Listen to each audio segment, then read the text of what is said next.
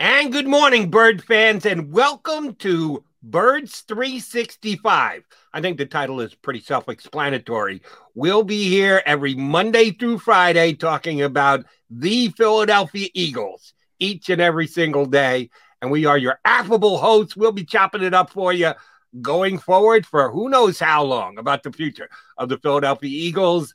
It is the new Mac and Mac guys. My name is Jordan McDonald. My partner is John McMullen. J Mac, how are you today? Doing well, Jody. Thrilled to be here. Obviously, uh, uh, I got to live up to a lot. Mac and Mac is pretty famous in this town. Hopefully, uh, this one is as successful as the last one. But you start with the Philadelphia Eagles. You know, you've been in Philadelphia radio for how long? And what do they say? Let's get it back to the Eagles, but also some NFL. We're going to talk about the league as a whole as well. Exactly. Yeah. Some sequels are pretty damn good, as a matter of fact. So we're going to roll another Mac and Mac your way. Uh, John, I talked to you often enough, but I haven't talked to you on the air since the Eagles made the big deal, uh, moving down from number six to number 12. I have talked about it on some of my shows already. And I just love the fact that Eagle fans, God bless them, want to have definitive answers immediately. The minute something happens, you got to know exactly how it's going to play itself out. And you know, you can't, this is going to take years yeah. to figure out, but you can have first impressions. I've got mine, I haven't gotten yours. What was your first impression when you found out the Eagles were dropping down from six to 12, doing a deal with the Miami Dolphins? Like it, dislike it, love it, hate it? What was the first thing came to mind for you? Well, my first impression was why now? Why so early? Why not take it up to the draft and see how things unfold? But then as I took a step back, to me, it said, okay, we're not taking a quarterback. And we do not value the receiver position. If you think about somebody like Ja'Marr Chase, we do not value a tight end at number six overall. And if we fall back, it kind of gives us the freedom to to let's be honest, build our foundation. If you go back to the, I always say, Jody, the modern Philadelphia Eagles starts in 1999 with Andy Reid. And Andy said that famous thing in his interview that Joe Banner has confirmed. And what Andy said was, give me a quarterback, two pass rushers, two tackles, two cornerbacks, and I'll figure out the rest. And if you look at it since that day, Jody, anytime the Eagles have picked in the top half of the draft, so from 16 forward, it's been quarterback, offensive line, or defensive line. That's it. Okay, couple of things. Number one, uh, I'm with you. Uh, this would be the type of thing that, best case scenario, you'd want to hold till draft day. You wait and yes. see who the first five picks off are off the board. And if someone fell to you that you didn't think was going to be there, well, then you just snap them up and you say, yeah, I'll pass on the trade. Problem is, chances are the Dolphins, who got to number 12 by trading number three with the 49ers, might not have made that deal if they didn't know they could move back up to six.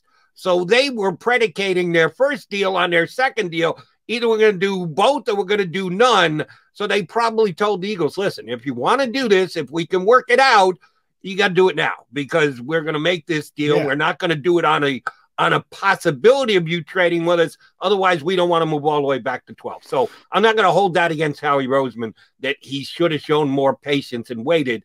It was probably something. It was a yay or nay. He either needed to make the call now or pass and decide to stay at number six. Your point about the Eagles draft history, uh, the recent draft history since 1999, and the positions that they put more value on. Uh, the facts are the facts, and history tells you what it tells you. And uh, you're exactly right. And they've stuck to their guns in that way. Uh, this trade probably does designate the fact that they're not going to take a quarterback. Don't believe the quarterback, if they even wanted one, was going to be available at number six. So they're going in a different direction if not quarterback, if not wide receiver, that does take you into the trenches. I don't know that there's going to be an offensive lineman. It's going to be worth taking at number 12 if the two top offensive linemen are off the board. I can tell you right now, I don't think there's a D lineman that's uh, going to be worthy of being taken at 12. How do you mesh what the Eagles' usual philosophy is in the first half of the draft with the value that is in this draft group this year. Yeah, well, and that's the problem. They do have a political problem because let's be honest, the fans are, I, am going to use this term, indoctrinated to believe Ja'Marr Chase or Kyle Pitts, who's a Philly kid from Archbishop Wood, are can't miss. Now, we all know they're not can't miss. We've seen guys hit and we've seen guys fail over the years, Jody. But nonetheless, you're going to go to draft day, April 29th, and there's a pretty good chance that you're going to see quarterbacks go one through four for the first time ever in NFL yeah. history. So, by that nature, you're going to have at number six either Chase or Pitts is going to be available, maybe both of them. So, you think about how Eagles fans are going to take that. It's not going to be good. Then you fall back to 12 and you start talking about does Rashawn Slater fall? Maybe. Alijah Vera-Tucker from USC. Now, to me, that kid is as safe as a pick as there's going to be in this draft. I've compared him to Zack Martin. Would you like Zack Martin? Because he's, I think, a six time first uh, All Pro with the Dallas Cowboys. And if you think about him coming into this league, he played left tackle at Notre Dame, but they said he can play anywhere. He can play left guard. He can play right guard. He can play right tackle, everywhere but center. He ends up at right guard with the Cowboys, and as I said, turns into a, a multi-time All Pro. Vera-Tucker, I'm not going to say he's not going to be that good because that's unfair, but they're saying some similar things. He played left tackle, but he can play anywhere from center. So when you're talking about safety and you're talking about picks, a kid like that he's going to be a foundational piece if the Eagles go in that direction. And they're old on the offensive line. They have to transition, they have to get younger, and they have to start thinking about life after Jason Kelce, Brandon Brooks, and, and Lane Johnson. You have a little high, more highly rated than I do, but that's okay. Uh, let's revisit the QB thing for a second because you and I both agree that when they traded down from six to 12, it pretty much signified that they're not taking a quarterback. We also agree that uh, five quarterbacks are going to go before the Eagles pick comes up at number 12. So they'd be at best getting the sixth best quarterback if they didn't pick. And they're not doing that. It is in jail, and they trust for this upcoming year. I'm a fan. I like the kid. I was one of very few who actually said that I liked when they took him in the second round last year. Most people said you don't do that after you give Carson Wentz a yeah. hundred million dollars. And I'm one of those people. By I know you are, and yeah. you kind of talked me into the fact that it is uh, part of Carson's failure this year was in his head that he allowed the fact that they used the second round pick on another quarterback to eat away at him. Shame on Carson Wentz more so than shame on the Eagles, as far as I'm concerned. But they're going to give Jalen Wentz a chance, and I'm okay with that. I think he's got a chance to be an above average NFL starting quarterback. Here's my only issue, John, and I it's basically uh, I'm going to get your opinion on how you rank this group of five quarterbacks that are going to go in the first round this year. Uh, if you believed it, you got no chance of Trevor Lawrence, which I don't think you do. No, uh, yeah. he's coming off the board number one. All the others could potentially get down to six. I've seen mock drafts where people think that uh, the Jets are going to go, uh, given with the BYU kid at number two, that Wilson's off the board. It's a done deal. I have others that say, no, they could actually take Fields. Number three, San Francisco moved up to get that pick. Are they going to take Fields? Are they going to take Mac Jones? There, there's a little questioning as to the order of the quarterbacks after uh, Lawrence comes off the board at number one. The one guy who I will lament if the Eagles had the possibility to take him at six, if he slips and drops down and he's there, and the Eagles are sitting there at 12 and watching his name go by the boards at six or later, is Justin Fields. I'm a big fan of his. He had his pro day I, yesterday. I know you are. Yeah, I know he's got tremendous athletic ability. He ran a four four, I think, at his pro day. Obviously, everybody saw that throw he made across his body down the field. Uh, um, from a skill set standpoint, he's off the charts. I don't think there's any question about it. And I think, you know, he he talked at you know uh, after his pro day, and he was saying about the processing skills that's been one of the criticisms. And he said what I told you on a different platform. He's like, if my first option isn't open, Uh, if my first option is open, I'm throwing him the football. Right. I mean, that's you don't want to prove to draft Twitter, oh, I can get to my fourth option. So I'm not, I'm going to ignore somebody who's open. So I think all those criticisms are unfair. But from everything I get, Jody, it was Zach Wilson for the Eagles.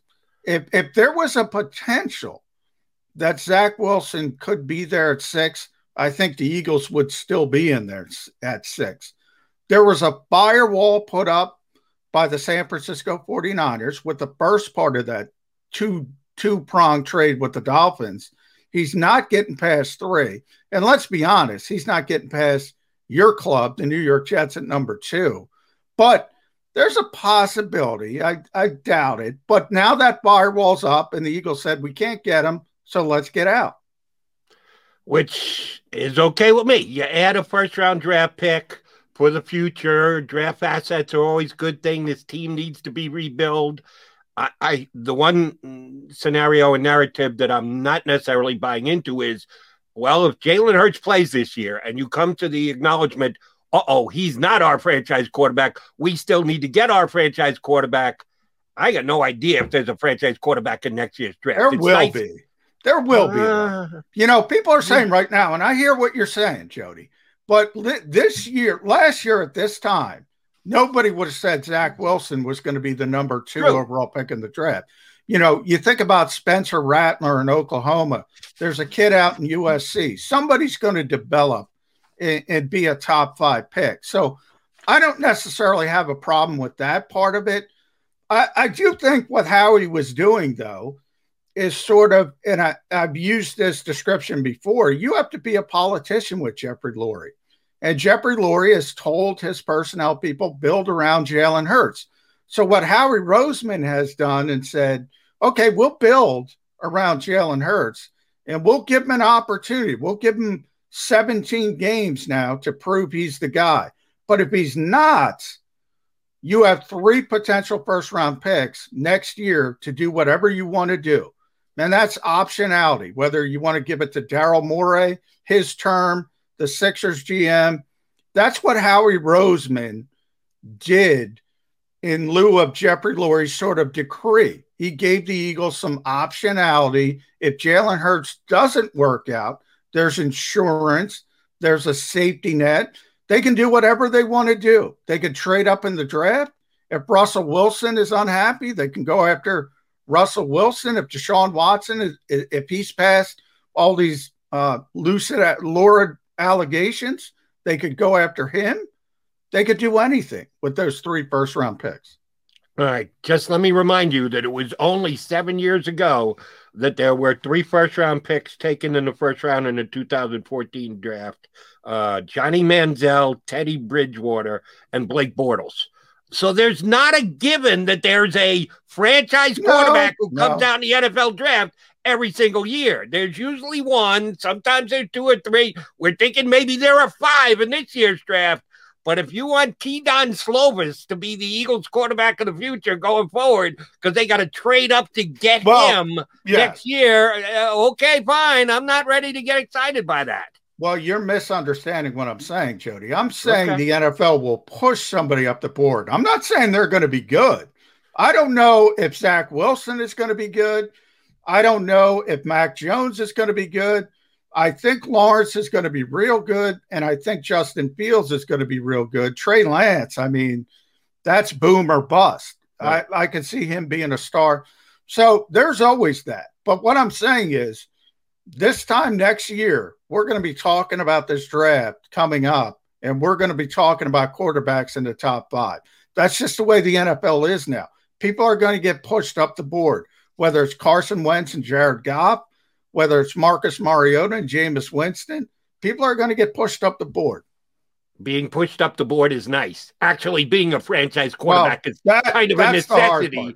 And my yeah, and my point is I'm not as high on next year's group. I know we're a year away and things change. Your point about Wilson is tremendous. No one considered him a first round pick, let alone a top two pick in the draft before this year started. So that could happen. Or yeah. we could have another 2014 draft where no quarterbacks deserve to be in the first round. Uh, we'll continue this conversation for the next several weeks leading up to the draft. That's for damn sure. All right, let's hit a couple of NFL topics uh, here. It was announced yesterday that the NFL is officially going to 17 games. It is something that had already been negotiated between the owners and the players. Uh, they had signed off on it. It ticks the overall percentage of the cap that goes to the players up 1% in the players' favor. They're going to have to play a 17th regular season game, one less preseason game. They're cutting that down to three. Yes, it's more work. Yes, it's more chance for injury, but yes, it's a larger television contract going forward. It's certainly a win for the owners because they're putting more money in the pockets. How about the players? Did they sell their soul for a couple extra shekels here and put themselves at further risk by agreeing to an extra regular season game? Well, yes. I mean, the short answer to that is yes. But you brought up that media kicker. So that is now in play, and the players get more money as well. They get 48% of the gross revenue. And, and that's what happens when they sign those new TV deals. And that was baked into the new CBA. So the players are getting more money. Um, you're still playing 20 games. I got to kick out Roger Goodell saying, we're following the science. And, you know, more people get injured in preseason than regular season. So 17 regular season games and only three preseason games. That is the science, Jody, which yeah. all I can say is I think all laymen should be prevented and barred from ever from saying following the science with anything. anything. Good luck with the science, Roger Goodell. Well, I'm, I'm yes. sure that he's following the science when he also said yesterday they expect full stadiums for this upcoming year. Uh, we are where we are in the attempt to beat the COVID curve back down, and we are certainly trending in the right direction, but uh, we haven't exactly eliminated it yet. And when you talk about full stadiums, you're basically professing that yes, we'll have this thing in our rearview mirror by the time yeah. we kick off the first game of the regular season. I like optimism. I think I'm an optimistic kind of guy, generally speaking. But is Roger Goodell putting the uh, COVID horse before the cart here? Well, I don't have a problem with the optimism. I, I hear what you're saying. What else do you want him to be? I don't want him to be pessimistic. I, I think at this stage, it's fine to say we want full stadiums. We plan on having full stadiums. Remember, last season, the NFL was saying that kind of stuff right up until they weren't. And it's really not their decision. So it comes down to the local governments. And obviously, as we know how politically divided this country is, in Florida, if they want it, they could have full stadiums today. They've opened up. The UFC is going to have a card down there later in April. They sold out the building in four minutes. It's going to be the first full build, building since the pandemic began. So everything's a full go right now in Florida. If they want to do it, Texas is going to be the same way. Question is, what about California? And that's where the Super Bowl is. Man. So it all depends on where you are in Philadelphia, obviously being more of a, a, a blue city, uh, they're going to have issues, perhaps, uh, potentially. So it's not really up to the NFL, but they want full stadiums, no question about that. Uh, again, I'm an optimistic kind of guy, and that was a little optimistic. I will uh, give Roger Goodell the benefit of the doubt for now, but the curve could move up or down, and we'll certainly give him credit for being ahead of the game or say, Roger, you stepped out way too early over the upcoming months as we get that much closer to the season. All right, one last thing for you, Johnny Mack. We'll get our first break in. 17th game, NFL, despite what the science says, I think the risk of injury does increase. And uh, you, have oh, got sure to plan, does. Right. You've got to plan differently for the upcoming yeah. season. Will we see load management in the National Football Ooh. League? It's a term that was Ooh. used in the National Basketball Association. Yeah. Nobody plays 82 games anymore, yeah. nights off, less minutes, and the like. I know it's only an increase of one game, and whatever that percentage is from 16 to 17, so be it. Do you think the NFL, do you think the coaches will actually go to steps that we can actually track to make sure that their star players, their best players, most important players don't get hurt? Will there be quote unquote load management in the NFL this year? Boy, I don't think so. I hope not. But, you know, I remember when they were negotiating this and the Players Association was saying, no way we're going to increase from 16 games. I remember D. Smith. Behind the scenes, though, they were saying, okay, if it's going to be 18 games, maybe we can limit individual players to 16. So you would have to do it as a strategy and say, I only I can only play Jalen Hurts for 16 games. So I'm going to have to sit him for two games.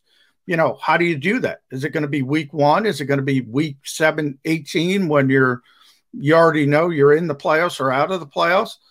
Now, all of that is off the table, but I did think it was an interesting way of looking at it. I don't, I don't know if load management works in football. The sample size is too small. You know, you're talking about the NBA with 82 games, baseball with 162, uh, whatever hockey is these days. Um, I think it's different, and I don't I don't think football leads itself to load management. However, guys are going to get hurt naturally, and they're going to be missing games. So in a lot of ways, that might take care of itself. Unfortunately. No, and we'll be here to uh, talk about it when it happens to the birds. We appreciate you hopping aboard here on our maiden voyage as I said, Birds 365 is coming your way, whether you're watching us on YouTube, the phillyvoice.com stream, however you may be getting the show. We're glad you're aboard. We're looking forward to doing it with you for the upcoming weeks, all the way into the season and seeing where the Eagle season goes. Can it be as bad as 4 11 and 1 again? We'll certainly help you get there. He's John McMullen. I'm Jody McDonald. You see our Twitter handles. If you want to tweet us, we may respond to your tweets during the show depending on where again you're taking in the content. Uh, if you want to comment on the stream as well, we get good comments. We will certainly respond to them. We want the show to be interactive. We want to let you guys, Eagle fans and or Eagle detractors, get involved. So feel free to do so with the comment section and or on Twitter at either of our uh, Twitter addresses. Or we do have a Twitter handle for the show at Birds 365 Show. So uh, put that one in your Twitter follows as well at Birds365 Show. He's Johnny Mack. I'm Jody Mack. It's the Mac and Mac guys, John McMullen, Jody McDonald here on Birds 365. Football in Philadelphia is a lifestyle, a passion from birth, and a personal responsibility to know the game. Boo when necessary. And think about E-A-T-L-E-S Eagles! Every second of every minute of every hour of every day. Birds 365 was created for you. Jody Mack, the legendary sports talker, joins forces with NFL insider John McMullen. Birds 365. Start your morning with Johnny Mack and Jody Mack across the Jacob Media Network.